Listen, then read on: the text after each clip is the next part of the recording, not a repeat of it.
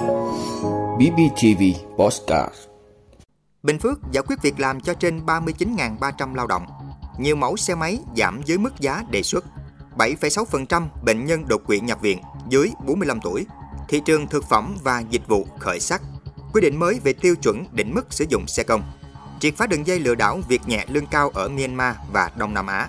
Đó là những thông tin sẽ có trong 5 phút sáng nay, ngày 30 tháng 10 của Bosscat BBTV. Mời quý vị cùng theo dõi. Bình Phước giải quyết việc làm cho trên 39.300 lao động. Thưa quý vị, nhờ làm tốt công tác tư vấn giới thiệu việc làm, đến nay Bình Phước đã sắp xỉ đạt chỉ tiêu giải quyết việc làm trong năm 2023, góp phần tích cực trong ổn định nguồn nhân lực cho các doanh nghiệp và đảm bảo đời sống cho người lao động. Trong tháng 10, tỉnh Bình Phước đã giải quyết việc làm cho 968 lao động, thu hút lao động ngoài tỉnh được 550 người, tìm việc và giới thiệu việc làm học nghề cho 677 người. Lũy kế 10 tháng năm 2023, toàn tỉnh giải quyết việc làm cho 39.374 lao động, đạt 98% kế hoạch năm, thu hút lao động ngoài tỉnh 6.532 lao động, đạt 65,3% kế hoạch. Các trung tâm dịch vụ việc làm trong tỉnh cũng đã tư vấn đăng ký tìm việc và giới thiệu việc làm, học nghề cho 12.353 lao động. Số lao động đi làm việc ở nước ngoài là 157 người. Cả cơ sở giáo dục nghề nghiệp đã đào tạo nghề cho 7.335 người, đạt 73% kế hoạch. Tỷ lệ lao động qua đào tạo ước thực hiện đạt gần 65%, tỷ lệ thất nghiệp trong khu vực thành thị đạt 3%. Thời gian tới, Bình Phước tiếp tục tuyên truyền phổ biến pháp luật lao động đến đông đảo các tầng lớp nhân dân, nâng cao chất lượng lao động, đẩy mạnh công tác thông tin dự báo thị trường lao động và xây dựng các giải pháp cung ứng nguồn lao động cho các doanh nghiệp, khu công nghiệp, đảm bảo cho hoạt động sản xuất kinh doanh trên địa bàn tỉnh. Nhiều mẫu xe máy giảm dưới mức giá đề xuất. Thưa quý vị, theo Hiệp hội các nhà sản xuất xe máy Việt Nam từ đầu năm đến nay, các thành viên của Hiệp hội chỉ tiêu thụ được 1,8 triệu chiếc xe, giảm mạnh đến nửa triệu chiếc so với cùng kỳ năm ngoái. Nhiều mẫu xe tay ga đang được bán dưới giá đề xuất từ 1 đến 2 triệu đồng. Nguyên nhân được cho là do người mua siết chặt chi tiêu cho những mặt hàng có giá trị lớn như xe máy, dẫn đến nguồn cung xe máy thời gian qua trở nên dư thừa so với nhu cầu. Hàng tồn kho cũng bị đẩy lên với mức cao. 7,6% bệnh nhân đột quỵ nhập viện dưới 45 tuổi. Thưa quý vị, qua khảo sát trên 2.500 bệnh nhân đột quỵ vào điều trị tại 10 bệnh viện trong cả nước thời gian qua cho kết quả đáng chú ý là có tới 7,6% trong số này ở lứa tuổi dưới 45. Ông Nguyễn Văn Chi, nguyên giám đốc trung tâm cấp cứu A9 bệnh viện Bạch Mai cho biết, đột quỵ đang là nguyên nhân gây tử vong hàng đầu trên thế giới.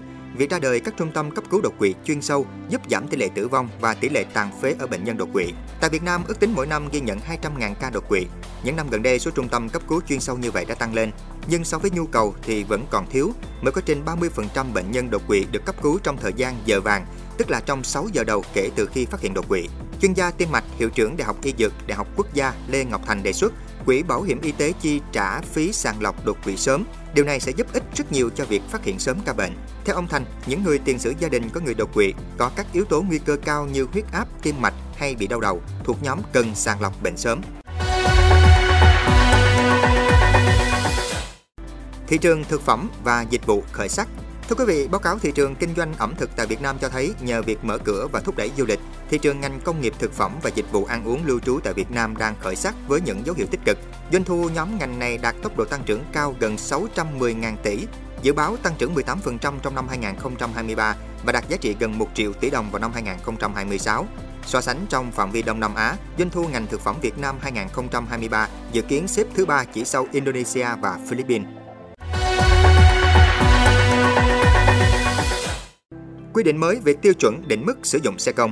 Thưa quý vị, từ ngày 10 tháng 11, Nghị định số 72 năm 2023 quy định về tiêu chuẩn định mức sử dụng ô tô bắt đầu có hiệu lực thi hành. Theo đó, chức danh được sử dụng thường xuyên một ô tô, kể cả khi đã nghỉ công tác, không quy định mức giá bao gồm Tổng Bí thư, Chủ tịch nước, Thủ tướng Chính phủ, Chủ tịch Quốc hội. Chức danh được sử dụng thường xuyên một ô tô trong thời gian công tác, không quy định mức giá gồm Thường trực Ban Bí thư, Ủy viên Bộ Chính trị, Ủy viên Ban Bí thư, Chủ tịch Ủy ban Trung ương Mặt trận Tổ quốc Việt Nam, Chánh án toán Nhân dân tối cao, Viện trưởng Viện Kiểm sát Nhân dân tối cao, Phó Chủ tịch nước, Phó Thủ tướng Chính phủ, Phó Chủ tịch Quốc hội. Đối với các chức danh được sử dụng thường xuyên một ô tô trong thời gian công tác, Nghị định số 72 năm 2023 chia làm 3 bậc với 3 mức giá mua xe là 1,5 tỷ đồng, 1,55 tỷ đồng và 1,6 tỷ đồng.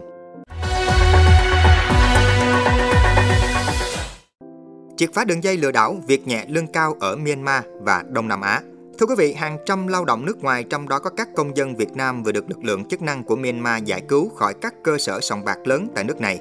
Theo Bộ Ngoại giao Thái Lan, lực lượng chức năng của Myanmar vừa giải cứu thành công 200 người, đều là nạn nhân của đường dây buôn người ở bang San, ở miền Bắc Myanmar và thuộc khu vực Tam Giác Vàng. Những người này đã bị dụ dỗ đến làm việc ở các sòng bạc lừa đảo và đều bị các chủ sòng bạc hành hung. Còn theo giới chức Myanmar, cảnh sát nước này cũng vừa bắt giữ 95 đối tượng trong các cuộc truy quét tội phạm lừa đảo trực tuyến tại thành phố Yangon. Trong máy tính thu được có dữ liệu của những người sinh sống bên ngoài Myanmar bị các đối tượng lợi dụng tham gia hoạt động lừa đảo trực tuyến. Giới chức Myanmar cho biết, do tin tưởng vào những lời hứa hẹn về công việc nhẹ lương cao, nhiều nạn nhân, trong đó có công dân Việt Nam, đã tới Myanmar, Campuchia, Thái Lan và Lào, sau đó bị giam cầm và buộc phải tham gia đường dây lừa đảo.